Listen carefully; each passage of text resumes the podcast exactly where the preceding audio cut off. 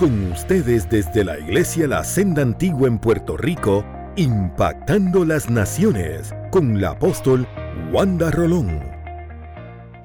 Oh, gloria a Dios. Hoy yo vengo a decirte de parte del Señor Talita Kumi. Hoy yo vengo a decirle a Puerto Rico Talita Kumi. Hoy yo vengo a decirle a las naciones desde este altar que es profético a las naciones, Talita, Kumi.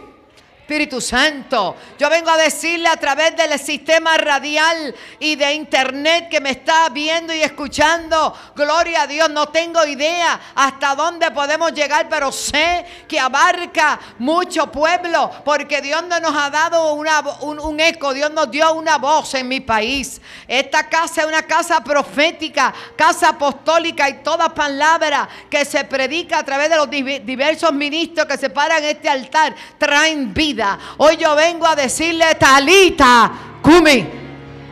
Dígalo conmigo a la una, a las dos y a las tres. Talita, Kumi, que no es otra cosa. A ti te digo, levántate.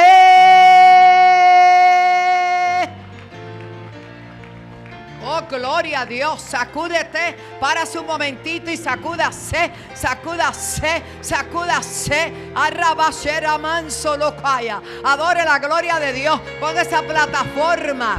Ponga esa plataforma, ponga esa plataforma de base. Vamos a adorar al Señor. Los muertos no pueden adorar. Los muertos no pueden adorar. Pero los que estamos vira, basenda, la vasaya. Aleluya, aleluya, aleluya.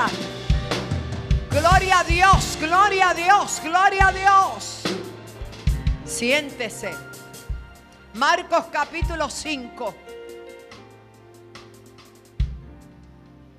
Marcos capítulo 5, verso 21, mejor, sí. Pasando otra vez Jesús en una barca a la otra orilla, venía de sanar y de libertar a un hombre. Venía de haber hecho un milagro extraordinario, de sacar a un hombre de sus prisiones espirituales, libertarlo, se soltaron las cadenas y lo liberó en Gadara. Y dice que luego se montó en la barca y pasó a la otra orilla nuevamente. Se reunieron alrededor de él una gran multitud, diga gran multitud. Yo no sé por qué a la gente le molesta que uno se dirija a la multitud. Porque el Señor nos llamó a nosotros a ganar gran multitud. El Señor nos llamó a ganar las vidas para Cristo. El Señor nos llamó para lanzar las redes al mundo entero y ganar vidas para el Señor. Y uno dice, la gran multitud estaba en la orilla esperándolo. Y vino uno de los principales de la sinagoga, llamado Jairo. Y luego, ¿qué le vio? Dice que se postró a sus pies y le rogaba mucho diciendo, mi hija está agonizando. Ven y pon la mano sobre ella para que sea salva y vivirá. Aquí no vemos una respuesta del Señor, sino una acción. Pero vemos como un hombre que tiene un título principal de la sinagoga, un hombre con títulos, con autoridad, con nombre. Un hombre respetado que tiene que reconocer que todo lo que ha hecho ha sido en vano. Nada ha podido sanar a su hija. Su única hija. 12 años tenía la niña. 12 años tenía esta niñita. Y se estaba muriendo, agonizando. ¿Cómo es que la fama de Jesús comienza a difundirse por todas partes, de testimonio en testimonio, de testimonio en testimonio. La Biblia dice en Daniel capítulo 4, conviene que yo declare los grandes milagros y las cosas que el Dios Altísimo ha hecho conmigo. Pero yo le digo a la iglesia que si no creen por la palabra, creerán por los testimonios, creerán por los milagros. Tú tienes que hablar lo que Dios ha hecho en tu vida para que la fama de Jesús se pueda difundir para que la fama de Jesús se difunda. En aquel tiempo no había internet, no había radio, no había televisión, pero había, escúcheme bien, corazones agradecidos que testificaban. Había multitudes que veían y contaban. Hay veces que Dios hace tantas cosas en nuestra presencia y aún en nuestras vidas. Y no somos capaces de decirle a otros lo que Dios ha hecho en nosotros. ¿Y sabe por qué usted es responsable? Usted recibió por gracia. Pues da de gracia lo que recibiste por gracia. Es la forma más espléndida y maravillosa de demostrarle a Dios que usted le ama, dando testimonio de lo que ha hecho en tu matrimonio, lo que ha hecho en tu casa, lo que ha hecho en tu finanza, lo que ha hecho en tu vida, las sanidades y prodigios que ha hecho, cuántas cosas ha hecho Dios. Entraba a la oficina ahora de las llamadas telefónicas y me dice una de mis hijas espirituales ahí, pastora, llegó el día, qué lindo cuando te comunican, llegó el día de las ascenso, de una posición que ella lleva esperando y llevamos orando. Y me dice, voy a testificar pronto, me voy a parar en el altar, pero ya me lo testificó. Y aunque usted no lo crea, la gente cree en los testimonios. Porque usted es la mejor carta de presentación que tiene Dios. Aleluya. Repito, iglesia amada, abra esa boca, no para hablar lo que dice el vocero, ni lo que dice primera hora y lo bendecimos a todos, ni lo que dice las malas noticias. Abra la boca, aleluya, y testifique cuán grandes cosas ha hecho el Señor. Por eso la fama de Jesús estaba, estaba difundida por todas partes, hasta el punto que un principal, de la sinagoga, la mayoría de ellos no creían en Jesús. Pero este hombre dijo a mí, yo lo he hecho todo, yo tengo que ir donde yo sé que han habido resultados inminentes, sanidades, liberaciones, tantas cosas. Hermanos, y según los escritores bíblicos, el primer milagro, my God, de resurrección es este. Pero le voy a no le voy a adelantar para que usted... ¿Quién era Jairo? Un hombre que era principal en la sinagoga. ¿Cuál era su problema? Su hija agonizaba. El hombre no solamente se paró porque tenía standing, sino que se postró. Aleluya. Es que cuando uno quiere algo de verdad, uno es capaz de humillarse. Hay gente tan orgullosa que ni para eso se, se humillan.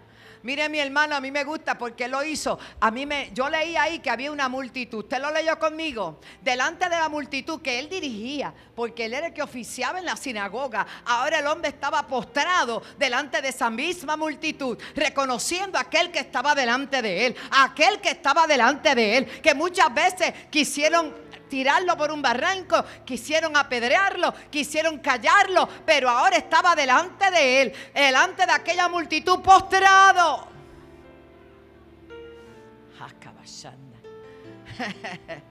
Qué maravilloso. Por eso son puntos que hay que, highlights, que hay que subrayar. La multitud era importante porque lo que iba a pasar allí iba a ser muy grande. La multitud Jairo se postra a los pies de Jesús y luego le comienza a rogar. Hermano, una petición no es lo mismo que un ruego. Vamos, una petición, mira, tú pudieras ayudarme. Ah, no sé si pueda. Mira, por favor, ayúdame, te necesito. Un ruego es una cosa y una petición es otra. Aleluya. Aquí vemos a un hombre de mucha autoridad, de mucho prestigio, de mucho reconocimiento, tirado en el piso rogando. Mira. ¿De qué, ¿De qué montaña te tienes que bajar? ¿De qué ego hay que salir? Te va mal y no quieres reconocerlo, no quieres hacer nada para cambiar. Le rogaba mucho diciendo, mi hija está agonizando. Pero mire lo que él creía. Ven y pon las manos sobre ella para que sea salva y viva. Dos puntos importantes. Salva y viva. Ajá. La salvación viene solamente de parte del Señor. La sanidad también, mira lo que dice, para que sea salva y vivirá. El Señor no dijo nada, Él dijo, vamos para allá. Y le seguía la gran multitud, ahora lo apretaban. Usted se imagina, tanta gente caminando, todo el mundo así.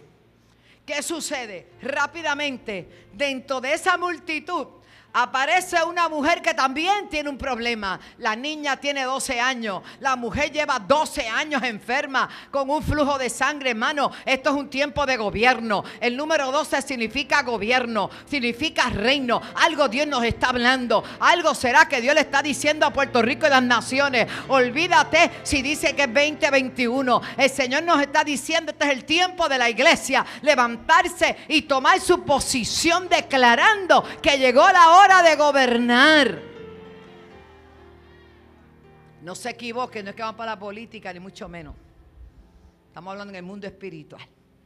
Pero mire lo que sucede. En la travesía, una mujer que desde hace 12 años padecía de flujo de sangre.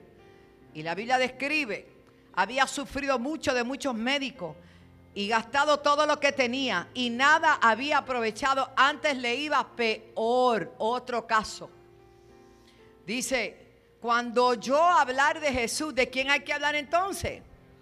No le oigo, ¿de quién hay que hablar? ¿Cuál es la fama que hay que difundir?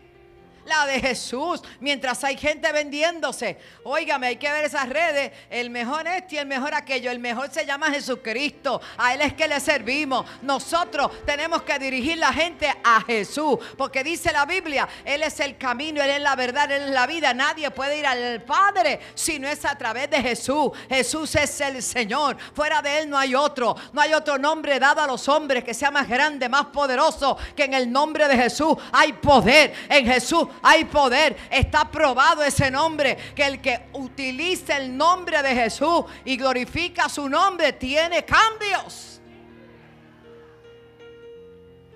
La fama se le había difundido por todo lugar y esta mujer a pesar de su gravedad tenía oídos para escuchar. Y esa fe de lo que escuchó le dio fuerzas. Porque cuando más decaído y más debilitado tú te encuentras y escuchas una palabra, hermano, te da ánimo, como que te alimenta por dentro y dice, me voy a levantar, lo voy a hacer, lo voy a lograr en el nombre de Jesús. Y dice la Biblia que había sufrido mucho de muchos médicos y gastado todo lo que tenía y nada le había aprovechado. Antes le iba peor. Cuando yo hablar de Jesús, vino por detrás entre la multitud. Solo imagínese el cuadro. Esta mujer arrastrándose. No se podía incorporar porque era una fuente de sangre. Pero ella no le importó que estaba inmunda. Recuerde que una mujer que tendría flujo de sangre no se podía acercar a ningún sacerdote, a ninguna persona porque era declarada inmunda. Tenía que esperar que le pasara ese proceso. Pero ella llevaba llevaba 12 años con el proceso y ya estaba aborrecida del proceso. Dijo que me declaren inmunda, que me pateen si quiere. Yo lo voy a arriesgar todo porque yo necesito tocar el borde del manto del Señor. El mundo siempre te va a atacar, el mundo siempre te va a señalar. Pero cuando tú te propones hacer algo, ir a batalla para el Señor o buscar el Señor, hermano, hágalo. No importa las críticas. Ella se fue calladita, sin encomendarse a nadie. Decía entre sí, porque es importante lo que tú piensas. Es importante los resultados que tú esperas. La fe comienza dentro de ti. La fe es la certeza de lo que se espera, la convicción de lo que no se ve. La fe no viene de afuera, la fe, la fe sale de dentro de ti. La Biblia dice y declara que tal lo que tú piensas de ti, eso tú eres. Y si comienzas a creer la mentira al enemigo que estás gordo, eso es una mentira del diablo. Vamos, alguien que... y que eres feo o viejo, mire, Señor reprenda, viejo el switch, el sorry prende todavía, eso dicen algunos, ¿verdad? Usted tiene que creérselo. Todas las mañanas, gracias Señor. Soy bendecido, soy prosperado y estoy en victoria. Estoy citando a un hijo que tengo allá en Baton Rouge. Tenemos que, nosotros tenemos que animarnos unos a otros. Este es tu mejor momento. Alguien puede decir, estoy en mi mejor tiempo. No, pero qué poquitas manos yo vi. Oye, pero una, yo voy a otra oportunidad. A la una, a las dos, a las tres. Declare conmigo, este es mi mejor tiempo. Ahora mira a otro y dígale, te ves bien, pero mañana te vas a ver mejor. Esto va de gloria en gloria. Te va de gloria, Cristina, va de gloria en gloria, ¿verdad que sí? Vamos de gloria en gloria, vamos de gloria en gloria. La senda antigua va de gloria en gloria. Yo no sé lo que pasó ayer. Yo sé que puedo hacer que las cosas mejoren si yo cambio mi actitud. Samuel, gózate allá. Qué bueno es Dios. Qué bueno es Dios. Yo siento la presencia de Dios aquella mujer de la que hemos oído predicar tanto, cuando oyó hablar de Jesús, dijo, mm, yo voy para allá. Decía dentro de sí, si yo tan solo ya no aspiraba a mirarlo, ella no aspiraba a hablar con él, ella solo aspiraba y se, e, el anhelo de su corazón era, si yo toco su manto seré salva, porque a estas alturas ella lo que necesitaba era salvarse, porque ella se estaba muriendo.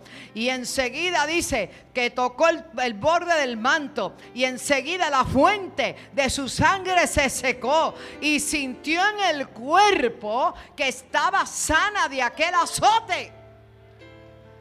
Esto es camino a la casa de Jairo. Hmm. Todo esto pasa. Dice la Biblia, Jesús reconoce que el poder que había salido de él era muy grande. Y volviéndose a la multitud le dice, ¿quién me tocó? ¿Quién ha tocado mis vestidos? Porque mucha gente puede venir, pero no todo el mundo sabe tocar. No todo el mundo sabe apelar al corazón del Señor. Por eso es tan importante, dice la palabra, que tenemos que venir contrito y humillado ante la presencia del Señor. Vea la nota. Los discípulos lo miran y dicen, bueno, maestro, ¿cómo que quién te tocó? Si aquí todo el mundo está apretado. Aquí estamos unos encima de los otros. Pero él miraba alrededor para ver quién le había tocado, porque sabía que quien lo tocó lo tocó diferente y no lo tocó en el cuerpo. Cuando tú sientes que te tocan la tela y tú, y tú te das cuenta, porque fue la tela lo que tocó. Yo tengo una perrita en estos días en mi casa que está, es bebé Poppy y todo lo jala y todo lo muerde. ¿Alguien sabe lo que estoy hablando? Nosotros somos pet lovers, pero yo creo que nos estamos exagerando. Gracias, Lizzie. Y cuando yo camino, ella se agarra de la tela y sigue. Y yo, mira, nena, me vas a romper. Pero yo me doy cuenta porque me ala. Pero en el caso de esta mujer, ella no aló, ella tocó. Oh, gloria a Dios. Ella no aló, ella tocó. Ella no aló, ella tocó. Porque los mantos eran largos y los sacerdotales tenían una puntilla diferente. Óigame, tremendo, exactamente. Y ella tocó, solamente tocó, no aló, no tocó el cuerpo, tocó la tela. Pero dice la Biblia que cuando tocó la tela, virtud salió de él.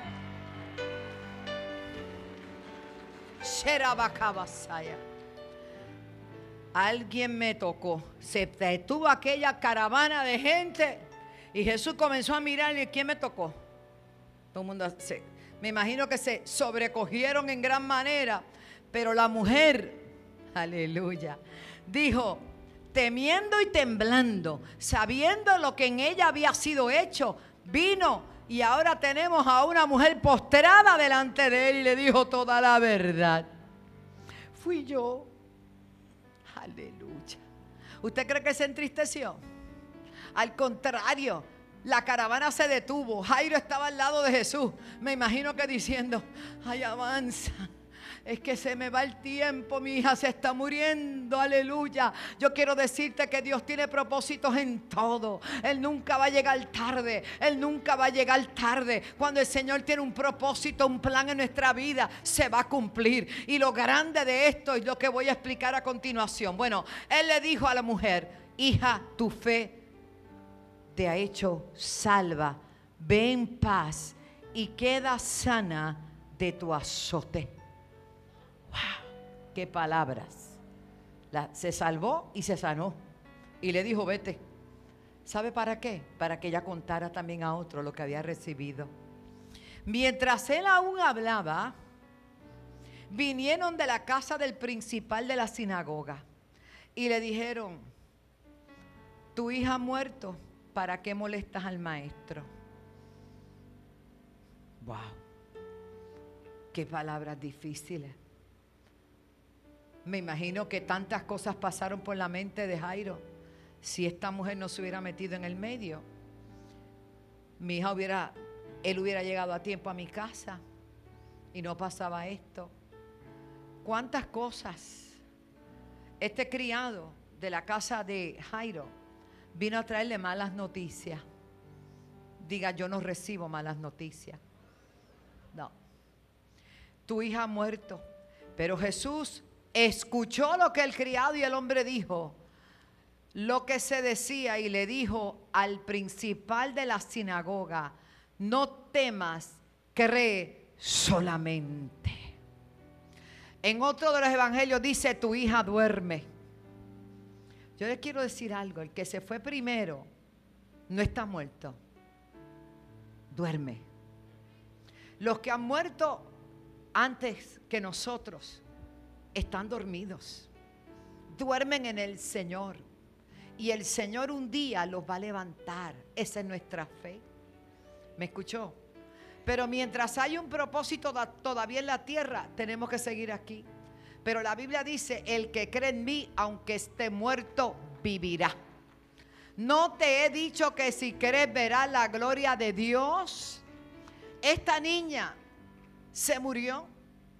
Pero Jesús le dice, no temas, crees solamente. Aleluya, le dice al Padre. Porque la jornada no había terminado. La jornada no había terminado. Escuche bien. Gloria a Jesús. Y no permitió que nadie más le siguiera, sino hombres de fe que habían visto milagros. Pedro, Jacobo y Juan, el hermano de Jacobo. Y vino a la casa del principal de la sinagoga de Jairo. Y vio el alboroto y a los que lloraban y lamentaban mucho. Y entrando les dijo, ¿por qué alborotáis y lloráis? La niña no está muerta, sino, no te oigo, yo doy gracias a Dios porque mi papá duerme. Porque los que se fueron antes que nosotros están dormidos. Y un día tienen el privilegio que los muertos en Cristo resucitarán primero. Luego nosotros los que hayamos quedado seremos arrebatados en un abrir y cerrar de ojos para encontrarnos juntamente con ellos. ¿Cuántos tienen esa esperanza? Hermanos, yo tuve el privilegio de entrevistar al niño del libro El cielo es tan real. Recientemente les dieron la película en el Canal 4 y me trajeron al papá, que era bombero y ahora es pastor, y era bombero y pastor a la vez, de una iglesia bautista muy pequeñita. Y cuando Dios se lleva a este niño al cielo, le mostró a su abuelo joven porque yo me gocé esa parte, Pablo y yo la hemos disfrutado. Porque no importa si tú tenías 100 años, cuando seamos en el cuerpo glorificado, no hay vejez. ¿Cuántos se gozan? Y yo recuerdo, pastor, ¿qué pasó? Está contento. Dentro de la experiencia de, de este niño que yo lo entrevisté como a los 12 años, lo llevé al canal, eso está en el canal. El niño dice que él vio a su abuelo joven y pues el papá, como no creía mucho en milagro, era pastor, pero no creía en milagro, una iglesia, pues, que iba los domingos, ¿sabes? ¿Entiendes? Donde no hay sanidades, donde no, hay, no ocurre nada, solamente van y se congregan, cantan un corito, un salmo y vámonos. ¿Quién puede vivir así? Hay que decirle talita cumi a toda esa gente. ¿Y? Y este niño cuando yo le preguntaba, porque yo estaba curiosa, el libro es un bestseller, el cielo es tan real.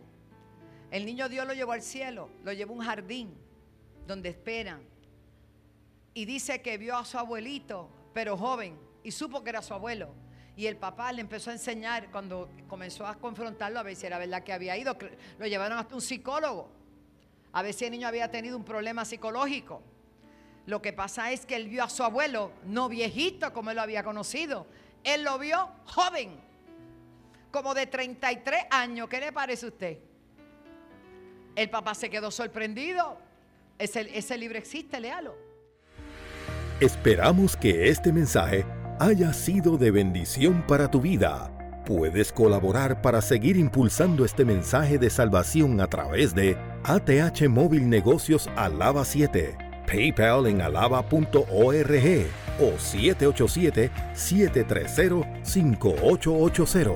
Y de esta manera podremos llevar el mensaje a todas las naciones por televisión, radio e internet 20.1 CTN Internacional y sus repetidoras en Puerto Rico y vía satélite 106 Liberty, 46 Claro, 88.1 FM, 92.1 FM, senda.fm online y las diferentes plataformas digitales como App CTNI, App Wanda Rolón, YouTube Wanda Rolón, Podcast de iPhone y Spotify.